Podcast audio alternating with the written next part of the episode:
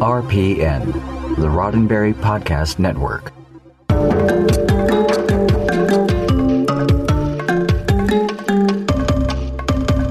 Tuesday night, Discovery's back on, and believe it or not, so are we. It's Mission Log Live. I'm Ken Ray. And I'm John Champion, and yes, we're back again like we like to be, chatting with you, our Star Trek pals, to see what made the latest disco tick. Tonight, you know the drill. Quick recap, share some thoughts, and open it up to you because we want to know what you thought. Klingons and Vulcans and babies, oh my, it's Point of Light, episode 3 of season 2. You can click on the link to join our Zoom meeting, or you can use the one tap from your smartphone. You can also pick up the phone and dial 646 558 8656. Then enter the meeting code that you'll find in the show description and the comments. Then there we all are talking Trek. Now, listen, it's very important that you do call in tonight because John and I are out here well, not by ourselves because we do have each other, but John and I are, are guest free this evening, which means plenty of time for you to call in and give your thoughts. Now, I pretend to know what a lot of you are thinking. Couldn't you get an executive producer of Discovery to be on your show? Because you know one. And you're right, we do. Uh, uh, Rod Roddenberry, of course, could have joined us tonight, but he decided instead to go and celebrate his birthday. Uh, you know, anybody could do that. A- anybody once a year. there. Yeah, yeah, I know. Any any any other night would have been fine for him doing that. Uh, he does actually listen to this show, even if he doesn't watch it live. So happy birthday, Rod, and uh, many happy returns. Um, and and try not to try not to interfere with the show next time, would you? right. So, also, yeah, go ahead. I was say I, I was going to jump in with the thanks to Earl, uh, our, mm. Earl Green, our technical director. Uh, hey, look, it's a live show. Sometimes you get a technical problem, and he said to us, "I just have to read this. You're up, guys. Sorry, I had a problem that I didn't even know could happen." so, Yay! Yeah, oh. so you know, it's it's a learning process for us all. So thank you it to everybody is, who kind of hung in there with us. It is discovery all around, isn't it, John? Mm-hmm. Discovery, you see, because yeah. he's discovering. Right. so yeah, give us a call. 646-558-8656 is the phone number to call. 646-558-8656. Then enter the meeting code that you will find in the show description in the comments or join the Zoom meeting like John talked about earlier. Uh, thank you for joining us live, either on Facebook or on Facebook, I believe.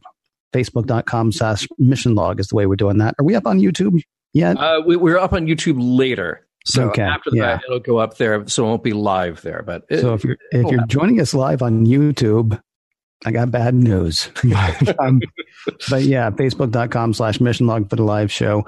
And if you want to catch the replay on YouTube, it is uh, youtube.com slash Roddenberry prod youtube.com slash Roddenberry prod.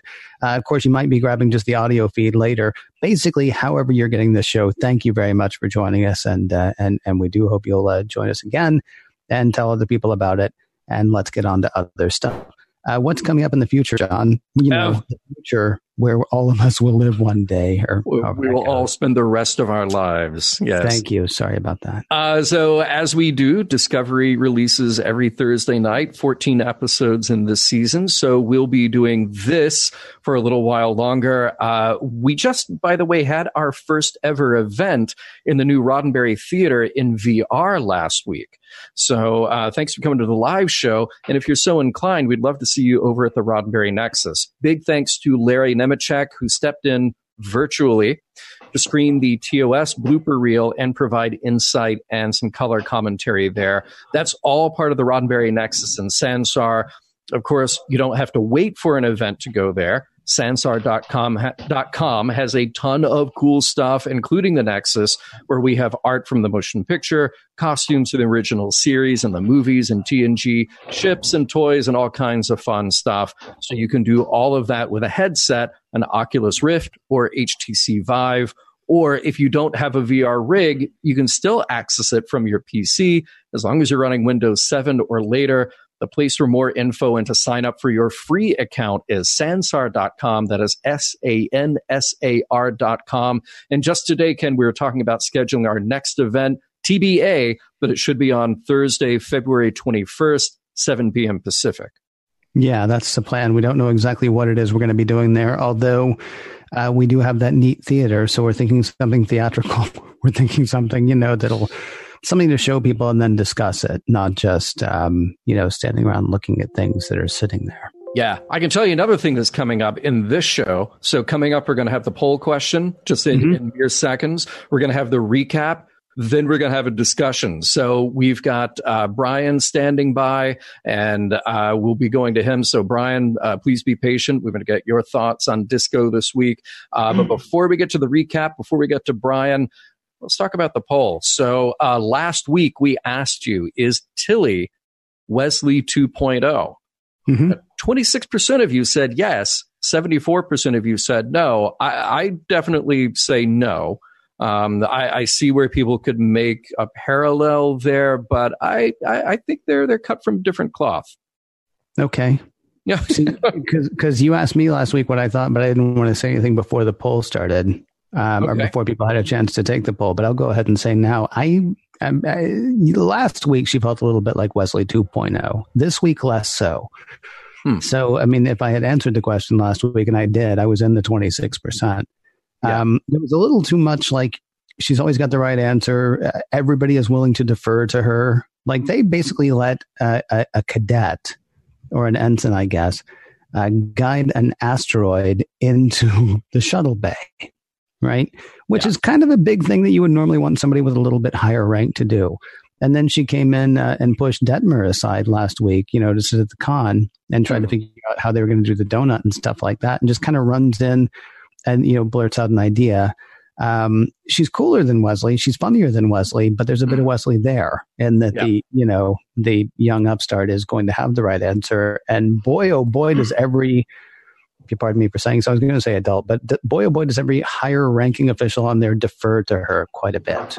Mm. So mm-hmm. that's that's sort of where you could make the argument, I think. But yeah. then this week she was just nuts. Yeah. which, well, yes, which was. was interesting. And, yeah. and you only saw that with Wesley, I think, one time, which was the one where he wanted ice cream for everybody. Or was that his counterpart in TOS? I can't remember. Mm, mm-hmm. Yeah, The Naked Now, I believe, was the only time that you really saw Wesley like, you know, crazy. Yeah. Yeah, true. True. All right. Well, so this week, and good, uh, good elucidation there on that. Uh, so this week we asked you, uh, theme to this week's episode about what's going on with uh, Tilly and with May, and then that spore thing that attached itself to Tilly and then uh, became sentient. Is the spore creature evil? Well, last I looked, may be 37%, may be not 63%. Mm-hmm. Is it a visual joke? Yeah. Yeah. May. Yeah. Because her name's May. And it's, I think it's a funny joke, personally. I'm going to say great. the person who came up with that very clever. I am a fan. Yeah, yeah, me too. Whoever yeah. came up with that, way to go, you. Yeah. Um, do you want to do you want to talk about that one? Or that's probably something we can talk about after the recap, huh? I think we should. I, I think if you could regale us with the recap, and then uh, we'll we'll hop over to our first caller, and we'll just uh, we'll disco it up. Okay. All right. Three stories this week Burnham, Tilly, and the Klingons. We will start with the Klingons. On Kronos, L'Rell is showing off a new Klingon battle cruiser to be used by all of the houses. The D7 will bear the crest of the United Klingon Empire, not of individual houses. Its construction will be overseen by L'Rell's torchbearer, Voq, aka Ash Tyler, aka Voq. Not everyone's into the idea. Like Cole's dad, he's especially offended by having this whatever Ash Tyler is in any position of authority. The conversation gets heated, ending with Voq Tyler trying to remove the ceremonial paint from the older Klingon's face. So that went well. Everybody's being cagey around Voq Tyler, even those close to L'Rell. He and she are also having a tough time. He's committed to her, yet her touch feels to the human part of the Klingon like a violation. Time to make a call to Michael Burnham, he lets her know that the situation on mm-hmm. Kronos is destabilizing. The houses are starting to buck under L'Rell's leadership. Also, he's worried that he's hurting L'Rell. Also, hi. Okay, bye. Still suspicious of everyone's suspicions, Voq Tyler finds some of L'Rell's closest associates huddled in secret, and he has had enough. He threatens L'Rell's uncle, who says he's not the one keeping secrets. L'Rell is.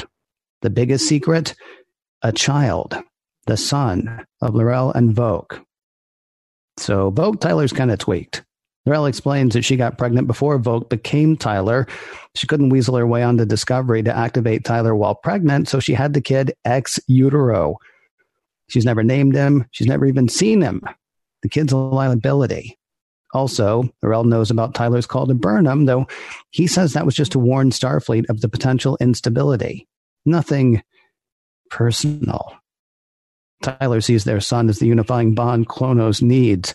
New plan they'll be a family mother, father, and son. Going to find their boy, they find L'Rell's slain uncle instead, killed by Cole's father. Remember the paint Voq Tyler tried to wipe from the old Klingon's face? Turns out that was nanotech, able to listen to everything Tyler's been up to. He knows about Tyler's call to Burnham, a betrayal to the Empire in his estimation. He also knows about the baby, which Cole's dad is now holding hostage. He'll return the kid and let L'Rell free if she turns control of the Empire over to him. Of course, L'Rell has no intention of turning over control of the Empire to Cole's dad, so it's a fight to the deaths.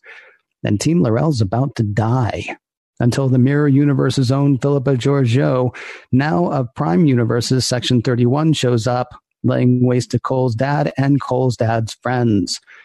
Georgiou explains the Federation cannot afford to have anyone else as head of the Klingon Empire. That's why she's been spying and why she stepped in. But Voq Tyler and the kid are liabilities. They're going to have to go. The next time we see L'Rell, she's addressing the Klingon High Council. She says the human, whose name she can no longer even say, betrayed them to the Federation. He's killed Cole's dad, who L'Rell says was defending her, the sacrifice of one house saving many. Then the human killed the secret child that she had with Voq. So she killed Tyler. To prove it, she shows them the severed head of the child and the human, tossing Tyler's head into lava. No more kids for her. From now on, all Klingons will be her children. They will call her mother. Hold on, the Empire cemented. Of course, neither Tyler nor the kid are dead. They're on a Section 31 shuttle. The kid will be raised by Klingon monks. He'll never know who his parents were. Just a simple monastic Klingon life. And Tyler, maybe he'd like to join Section 31. Tilly's tale. Sylvia Tilly is running from her dead friend, literally. She wins a race, though, so yay. Later, her dead friend, May, is getting to be more of a bother. Tilly's supposed to be shadowing Pike, though her dead friend is angry. Pike's not the captain that May is looking for. The captain she's looking for is short, blonde, mean. Faced with someone who's apparently not there, Tilly loses it yelling at no one, realizing what she's done, saying she quits, and leaving the bridge. Eventually, she comes clean about what's going on. Tilly tells Burnham about her dead friend. She knows she's crazy, though Burnham hears a clue. Tilly says May is confused by Tilly's crying, but even an imaginary dead friend would know what tears are. May's not a ghost nor an illusion. The two think maybe a mirror universe spore has infected Tilly. Taking the problem to Stamets, it turns out, yeah, Tilly's been infected by a multi-cell, multi-dimensional fungal parasite. Imaginary May is frightened. She says Tilly is her only hope, though Tilly is ignoring her. Then Stamets begins removing the parasite, which, once removed, is kind of blobby, but it's out and it's caught. Burnham's story. Burnham's still worried about the seven signals and her relationship with her adopted brother, Spock. On the bridge, yellow alert, Disco is intercepted by a Vulcan ship. Sarek's ship, though Sarek's not on board. It's Sarek's wife and Spock's mother and Burnham's adopted mother, Amanda. Amanda says Spock needs their help, and she can only turn to Michael. Spock's family knows that Spock's in a psych ward, though there's more that they don't know. The hospital where Spock's supposed to be says he isn't there. They would tell Amanda nothing. So she kind of stole his medical file. Burnham and Amanda want Mike to authorize opening Spock's medical file. He's not keen on that. So he calls Starfleet for an update on Spock's condition. That's met with a big surprise. Starfleet says Spock killed three of his doctors, then escaped. Also, some of his files have gone missing. Pike, Burnham, and Amanda do not believe that Spock killed anyone, and so the word is given. Pike tells Burnham to break into Spock's medical file, which she does. The file shows extreme empathy deficit. It also shows the Red Angel. Amanda knows it. Spock started seeing it when he was a kid. It even told Spock once where Burnham was when she ran away. Burnham tells Amanda about the time she saw it as well. As for Spock's extreme empathy deficit, Amanda blames herself. She distanced herself from Spock as a boy to make him more Vulcan. But Burnham says it was her fault. Worried that the Vulcan separatists would kill her as a child, she was mean to Spock, mean in a way that she won't state out loud, hoping to keep him from harm should harm find her. With that news, Amanda turns cold, takes Spock's medical file, and heads off to find him on her own. Whoa. So it felt like that was it felt like that was a better way to tell the story. Do everybody's story individually rather than doing the back and forth, back and forth, back and forth thing. I I totally agree. Yeah, Cool. Uh, definitely a good choice there. Uh, something I want to point out before we get into any discussion here. Um, our listeners are awesome. Uh, because we we had uh, one or two technical issues tonight, and everybody just uh, they're having fun. Uh, they they jump from the uh, the first doomed feed to our new, hopefully not doomed feed. Uh, they've been chiming in. Uh, David said it happened right after Larry joined, so blame Larry. Uh, Wow. so you know, Oh, I just- didn't realize that. yeah, yeah. So that ju- makes just- perfect sense. Yeah, all, all kinds of fun to be had about uh, about our misfortune. so, um, and and thanks to uh, Earl for getting us back up and running uh, very quickly, and thanks to everybody who has stuck around. We really appreciate it. And Ken, well done on the recap there. Look, I, I feel like uh, we can't hold Brian any longer. I feel like it, he has been with us. He has witnessed all of this mess. so I feel like we need to go to Brian right away. So if we can unmute, unmute Brian, bring him in. Brian, sir, uh, thank you for sticking around. And uh, what have you got to share with us and with our listeners about tonight's disco? Oh, we gotta we gotta unmute him. There he is. Guys, it's great to talk to you. Hey, Hey. thank you again. Sure, sure. I'm, I'm, I'm so glad to talk to you guys. Um, so I did have a, a couple of thoughts about uh, last week's episode. Um, mostly, I mean, I love representation. Um, it's something that's important. So it's so to see uh, Michael Burnham, to see Amanda, to see uh, Georgiou, and, then even L'Rell, you know, really coming into their own. Tilly in this episode was amazing. Um, but I think a bigger uh, thing that that I haven't seen a lot of people talk about is uh, something that Captain Pike is bringing to Discovery now um, that we maybe didn't have before, and that goes back to Captain Lorca's quote: "Context is for kings." You know, this idea that that if you're a main character, you don't have consequences, basically, and we see this over and over again on Star Trek. Um, Michael Burnham sort of learned that that lesson last year, but she also came around to thinking that you know it was not a good thing that she uh, mutinied. You know, and Lorca told her it was okay, and now we have Pike that's telling her it's okay.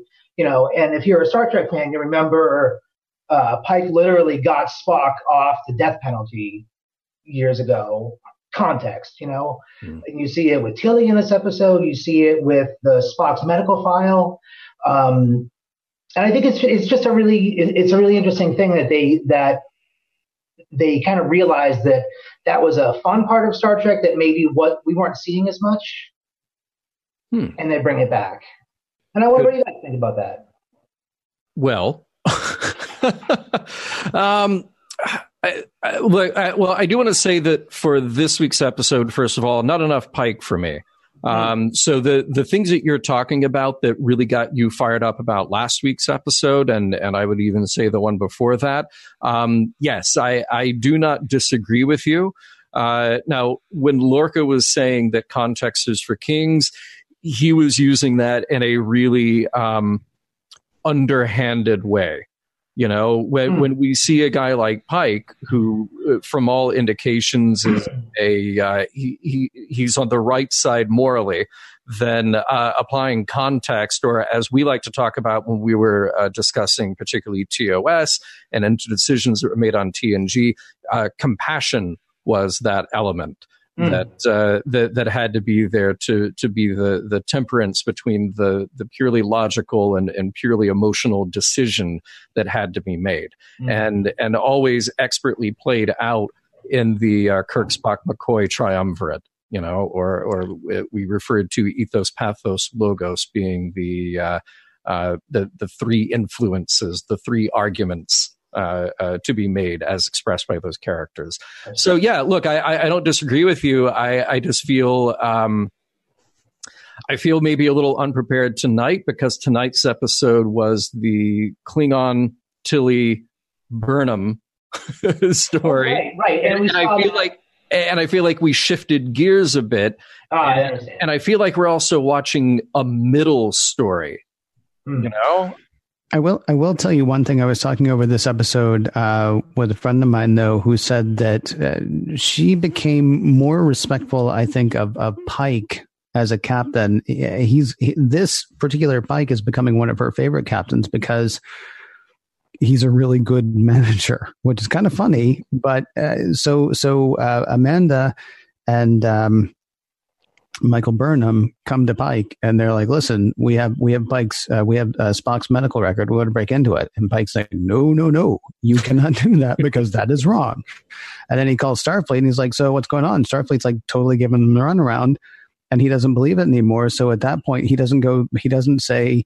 He doesn't lose Spock's medical record. He doesn't, you know, on the sly hand it back to her he then takes ownership of the situation. They're still going to get to do what they want to do, and it's for good reason. But he says, break into that file, that's an order. So now he owns the situation. So it's not like the whole mutiny thing. It's not like it's even okay. Now he's taking on that mantle instead, which um, which was uh, sort of a subtlety of his character that hadn't occurred to me until I was having that discussion. And um, yeah, kind of like it. I don't know if that answers your question exactly or if that addresses what you were saying exactly, but it's kind of more nuanced. I mean, last year it was yeah, people just go off and do things on their own, and and and this year, I mean, they're they're not necessarily playing by the book completely, but they are they are playing uh, as a cohesive unit, uh, which is kind of neat. Sure. sure. Yeah. Brian, else? go ahead. I'm sorry, John. No, I, I was going to do what you're doing. I was going to ask if you had any other comments, and I was also going to encourage you, Brian, to call back uh, as we go through the next uh, what eleven episodes of Discovery. Mm-hmm. Check back in with us from time to time because I, I feel like there's so much more of Pike to come, and particularly hammering what you're talking about this uh, uh sort of using the uh, uh, context slash compassion in the way that he makes decisions. So. Absolutely yeah, so I, I feel like there's going to be a lot more. that when Spock comes in, I'm expecting to see echoes of the menagerie in the cage as we see Spock and Pike's relationship. Indeed. Thank you so Thank much. You. Thanks for holding on through our technical difficulties, and uh, please come back, okay? Thanks, guys. Take care. Take care. 646 558 8656 is the phone number to call 646 558 8656. Or if you're on Facebook, uh, you can click on the uh, link in the uh, chat, which I think is pinned right to the top now. So just click on that and follow the instructions, and, and you can be on with us. Yeah, uh, we do have Doug who's waiting to chat with us. And really quickly, before we get to you, Doug, I see you waving there. How you doing, man? Uh, before we jump over to Doug, uh, there's a, a, couple of questions that I just wanted to pull from the chat real quick here. Um, first of all, hi, TL Coco. Thanks for joining us as you do Tuesday nights. Glad to see you as always. Uh, Michael poses an interesting question. He says, Are you guys concerned at all with the dead people coming back from the Spore network being connected to pseudoscientific theories of real life Paul Stamets, who seems to view intergalactic metaphysical mushrooms as a real thing? Um, I, I, brought that up because. Uh, honestly, I don't have an answer. I, am not familiar enough with uh, what the real Paul Stamets has done or is doing or believed. I, I really know nothing of that. But I wanted to address your question because you do actually hit on something that I found to be a very interesting uh, part of this episode. which is the Stamets experience with what was happening in the mycelial network versus the Tilly experience of what was happening in the mycelial network. They're both having an emotional reaction to what's going on. And, and Stamets very clearly heartbroken and grieving over what happened to Culber and just the idea that he saw him at all and is trying to wrap his head around why and would he even want to experience that again? And if he does, what does it mean? Does he stay there? Does Culber come back with him? This is all big stuff for him to deal with. Contrast that with Tilly's experience, which is this ridiculous thing happen, which is playing havoc with her ability to do her job. She goes to her friend Burnham, and Burnham immediately says, Let's science this. Let's figure out why this is happening, what this is. And then she says, All right, look, you don't need the sick bay. You need to get to engineering. Here's how we resolve this. This plays into a theme that we really started to dig into last week, which is here's an experience. Different people will bring their values to it, their emotions to it, and they will sort out that experience in the way that that they know how and the way that they're conditioned to. So I like the fact that just even on board, we're seeing Stamets go through a thing. We're seeing Tilly go through a thing related because of the spore network, but having a very different response to it. And I'm curious if because of what just happened to Tilly, that we'll get more out of Stamets in the weeks to follow in his ability to reconcile seeing Culber. So that's why I wanted to bring that up. That's why I'm glad that you mentioned the uh, the Spore Network, Michael. Uh, any comments there, Ken, before we jump over to Doug? Not about that question specifically, but I think uh, there's one thing that's bothering me about the whole May thing. She has expressed on more than one occasion that you know she needs help. That Tilly's the only one that she can trust.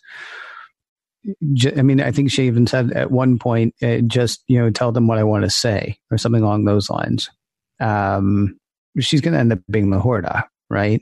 Mm-hmm. We think she's evil. We think she's trying to drive Tilly mad. Uh, she does, in fact, for some reason, have something that's actually going to be important. I actually sort of kind of started to wonder do we want to do where we think it might go, or do we want to hold on to that one?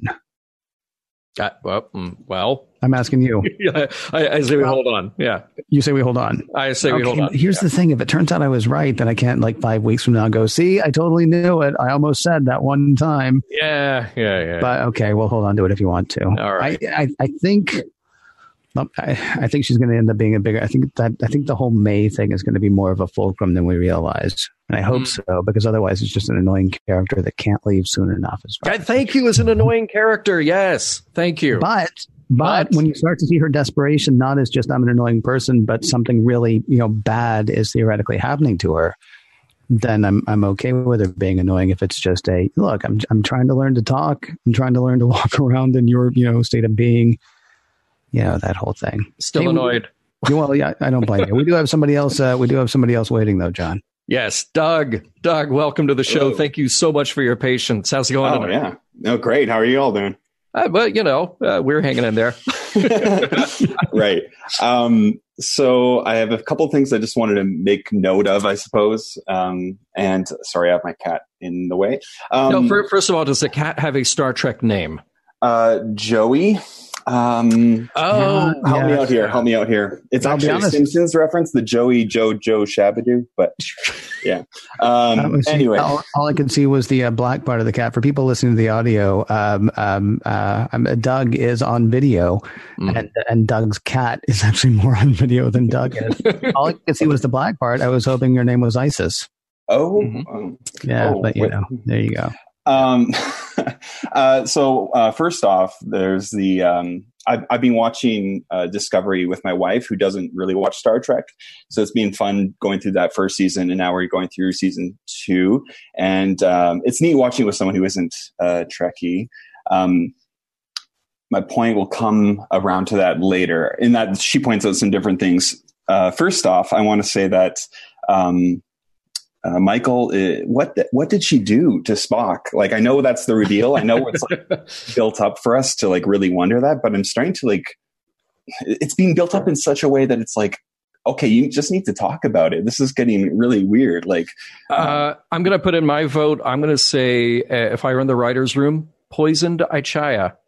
Well, we know she didn't do that because Ichaya killed, got killed trying to defend Spock. Because I was going to say hurt his dog or something like that. Or obviously yeah. hurt his sehlat, but yep. but yeah, we yeah. know it wasn't that because yeah. Anyway. Well, yeah. I mean, I, am also wondering how much of the uh, of that um, sort of like animated episode, if it would be referenced or alluded to or anything. I'm curious if that'll come up down the line. Probably not. But um, anyways, there's that. That's just sort of like bugging me when I watch the episode. Like, geez, you, I think you really should talk about this. Um, personally, for me, this episode was almost too much of a throwback to season one. Uh, mm. The section 31. I guess that's not new per se, but um, or that is sort of new, but um, the Klingon stuff, I'm just, I'm just over it. I'm just, I'm like, I, I, was really liking these past two episodes. I was like, hey, we're moving on. There's like that second episode was so fun and there's a lot of stuff going on. Which one was it where Pike says he's like, hey, we're going to have some fun? Like, you know, I was like, okay, cool. Yeah. Great. And, uh, this episode uh, did not really have the fun for me. Um, I don't know. It, it was it was fine, but it was just like a lot of throwback, a lot of like plot. Yeah, look, uh, we we reach we reach Doug uh, because, and here's the thing: I'm trying not to be too judgmental because right. we're three episodes into a 14 episode run, and uh, last week with New Eden, I said that this is one of my favorite, uh, definitely my favorite discoveries so far. And if this is laying the groundwork for the big ideas they're going to be talked about, great. Now we knew the Klingons had to come back in some way. We couldn't just yeah. leave that and and you know never visit that again. We knew that uh, Georgiou, Emperor Georgiou, would be back in some way, and we'd have to figure out what was happening over at Section 31. But yeah, I'm with you. As far as the plot lines that we've established and as far as the ideas that we've established, I was much more interested in following that thread that got started last week. And I know we'll be back to it there is still more red angels to follow, more red signals to follow. Um, definitely interested in the uh, the the Spock story, and for me, just curious to see how that plays into the bigger Spock character that we got to experience for 25 years. Ken, actually, I'm going to jump to one of your questions uh, because uh, before we do the show, we, we each jot down a handful of notes. Um, and Ken, there was one that you posted here that I want to pose to you and to Doug here. Uh, I, I love that you say, "How do you feel about Amanda being a bad mom?" oh yeah, that. Yeah, yeah. So I, I, thought it was a, I thought it was a smart question, uh, and, and, I'm curious uh, because it, you know we're talking about the the Spock story. We're talking about what Burnham did or or may not have done for Spock. Uh, so Ken, what what is why did you pose that? And Doug, I'm curious, what do you think about how Amanda was portrayed here? Is she a bad mom? Eh, it's not really fair to say that she's a bad mom, but she feels like one, and I don't like it. I mean, it was always sort of one of the tragedies was always the fact that Amanda was always reaching out to Spock, uh, be that on um, what Journey to Babel was that the one where they were going to? Yeah. Or in Star Trek Four, when when Spock is learning to be human again, and the computer asks, "How do you feel?" and Amanda has to come to him and remind him of his humanity. It, it sort of felt like, I mean, that was that was always sad, you know. And then to have Amanda standing there in the hands of of people who did not create the character, um, and saying, "You know, I was a really bad mom to Spock." No, not necessarily. I mean, there's so much that you can take from from their relationship. You can be a good mom and still things don't necessarily work out, right? Uh, you you can make decisions and your kids are going to go off and make their own decisions. I mean, she always seemed to be very loving and very accepting of everything he did and he wanted no part of it and yet she was always there for him. And so then for her to stand there and say I, I was I was a terrible mother. I just I I totally shut off love to him and then say I gave all my love to you, and then you're the one who turns out screwed up my kid. It's like, I mean, just why? Why does everything that came before have to be kind of um, naysayed by what's happening today? I guess is the hmm. question that I have. So that's sort of why I put the question. Um, uh, curious, Doug, any thoughts on that? I guess I think you're picking up on a bit more nuances than I did watching it. Um, I think for me, it was um, the whole time seeing those interactions and seeing her explain herself in that way. Um, just to me felt like okay this is how we fit canon together. Like okay we're going to do this which i suppose now that you've pointed out maybe doesn't actually fit at all. Um, and, but i thought in terms of like we have to put michael into this story. And so we're saying okay um, i gave all my love to you instead of spock. And i don't know i just didn't get any emotional resonance out of that personally i was just like okay i see what they're trying to do here and pit them together against each other and stuff um, so i don't know yeah that's that's sort of how i took that um, I guess we'll find out. I did find her leaving ambiguous, and I'm not sure if it was intentional. Like when she sort of, what was the final thing she said to Burnham? I couldn't uh, tell. Burnham, it, Burnham said that they would go and find Spock, and and like, um, I will or something. She said no, and then she took the medical records and said I will, and she took off. Yeah, like it seemed. I'm like, is this aggressive or, or like it was just played in a way where I was like, I don't tonally know exactly what's happening. I feel like that's supposed to be an aggressive move, but I don't know. Yeah, I mean, I, I didn't necessarily see any of that negating what happened before, but I, I, wondered if it lays the groundwork for pushing Amanda more toward Spock and away from Burnham, hence a sort of you know continued rift in the family. And, I'm I'm curious about um, you know is it really that Amanda is, and I know, Kenny, we're, we're playing fast and loose with the language here. I, I know that bad is not necessarily the, the, the, single word that boils down the character, but uh, she's in a mixed marriage. You know, uh, Vulcan human, uh, uh, uh you know, uh, Catholic, Jewish, believer, non believer, Star Wars, Star Trek. There's mixed marriages of all kinds. And and and I have some sympathy for Amanda uh, because here's this uh, look. Let's face it, Sarek. He's uh, he's a good looking, stoic. Uh, he's an ambassador. Uh, he's very cool. Uh, but then to decide that you're going to be married to a guy who uh, is definitely not in touch with his emotions or not expressive of his emotions for the rest of your adult life be a very difficult thing, particularly when it comes to raising children, particularly when you have, you know, a couple of hundred thousand years of human evolution telling you how to bond with your children. And then you have to decide one day, oh, no, uh, that's, that's not how we're going to do it here. So um, I, I, have some sympathy for Amanda for sure. And uh, I, I also think that that they're they're helping to explain the rest of these Sarek family dynamics. Cool. I, I, okay. Yeah. Sorry about that. Go ahead. Yes. I, okay. And I, I don't want to derail this too much, but and I know this is maybe is being Please nailed on, a nail on the head or whatever too many times. But again, my wife isn't a Star Trek fan, and we've been starting to watch the Orville a little bit as well on our like ritual of like watching the Discovery. And I know this is I know, but after the last episode of the Orville we watched, we were like, oh, that was like a really touching story I'm not going to talk about too much.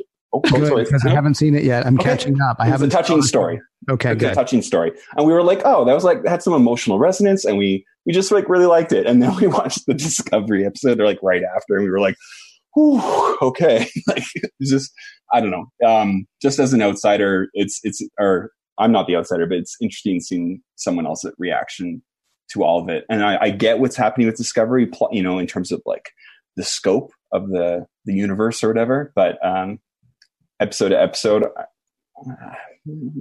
I don't know. Anyways, yeah. well, uh, so Ken, you have not seen that episode of the Orville. Uh, I, I will state again that I have not seen any of the Orville, and I know that people have asked, like, "Hey, uh, can can you guys uh, maybe talk about the Orville one day?" Uh, yeah, one day when I watch it. So uh, no, no, no, no. Don't worry about it. Look, I, am I'm, I'm just sort of very single minded, and uh, the my my job is to talk about Star Trek. So I, I want to make sure that I'm dedicating my time to Star Trek. Um, I, have heard so many great things about the Orville, and I know that I need to watch it. And uh, and, and, I do like Seth MacFarlane, and uh, and I love that uh, people sent me some photos of uh, what Bob Picardo and John Billingsley guest starring uh, a couple of weeks ago. I, I, if nothing else, I need to watch that one. But but for now, for now, doing a Star Trek show, I just uh, I, I got to focus on Trek. Of course. Well, thanks for your time, y'all. Oh, sorry. Go ahead. Sorry. well, no, I was going to say really quickly. Here's what I'll say about it: it can bring the drama. That John Billingsley, Bob Picardo episode, especially. Uh, it can bring the drama. It can bring the humor, and most every episode ends feeling like the world's going to be okay. Hmm. Um, which is which is something that uh, something that you might miss from from uh, Star Trek of old. Just you know, that's that's sort of my that's my thirty seconds on it. I mean, sure, there there are a few jokes that you wouldn't necessarily want the kids to see, but then again, we're not talking about the kids watching Star Trek at this point anyway. So. Yeah. Yeah. Even that, I don't think you can say is like, oh, well, no, it could never be this because of this part, because there's so much that you're not getting, you know, the way it used to be now anyway. Yeah, I'm I'm all for that. I'd even I'd even go see an Orville movie and and still keep watching it on TV. So yeah, I'm with you on that, Doug. All right. Well, thanks again for your time and uh, keep uh, you know first time caller, long time listener. So uh, take oh, care man. and uh, yeah, cheers. Thank you. Well, yeah, hey, join us again sometime, please. Will do. Cheers. Bye. Yeah, please take care. So, um, yeah, for people listening, you probably picked up on it. We had a little bit of a technical difficulty with today's show, uh, but we are still up against the clock that we're always up against. I want to remind people really quickly when we're done, which will be very soon. Uh, stay on Facebook and go over and catch the people at Priority One, facebook.com slash Priority One podcast. I believe it's facebook.com slash Priority One podcast.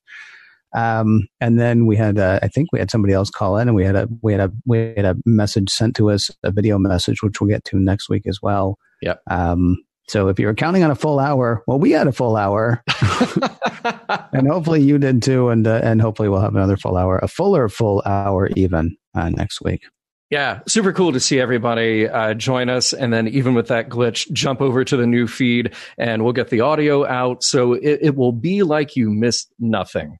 And uh, we will have that full hour next time. So, thank you to the people that called in tonight. I mean, this is why we do it because we want to hear your immediate reactions on these shows as they are new. Mission Log Live is produced by Roddenberry Entertainment. Executive producer Rod Roddenberry. Technical production on Mission Log tonight by Earl Green. Thank you for bearing with everything during the technical meltdown, too. Be sure to visit podcast.roddenberry.com for the latest from the Roddenberry Podcast Network, including not just Mission Log, but also Women at Warp, Priority One, and the Trek Files.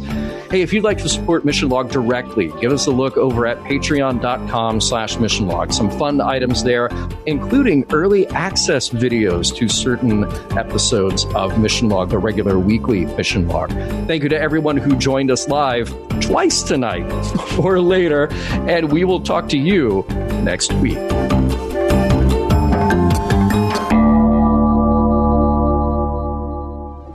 Podcast.roddenberry.com, the Roddenberry Podcast Network.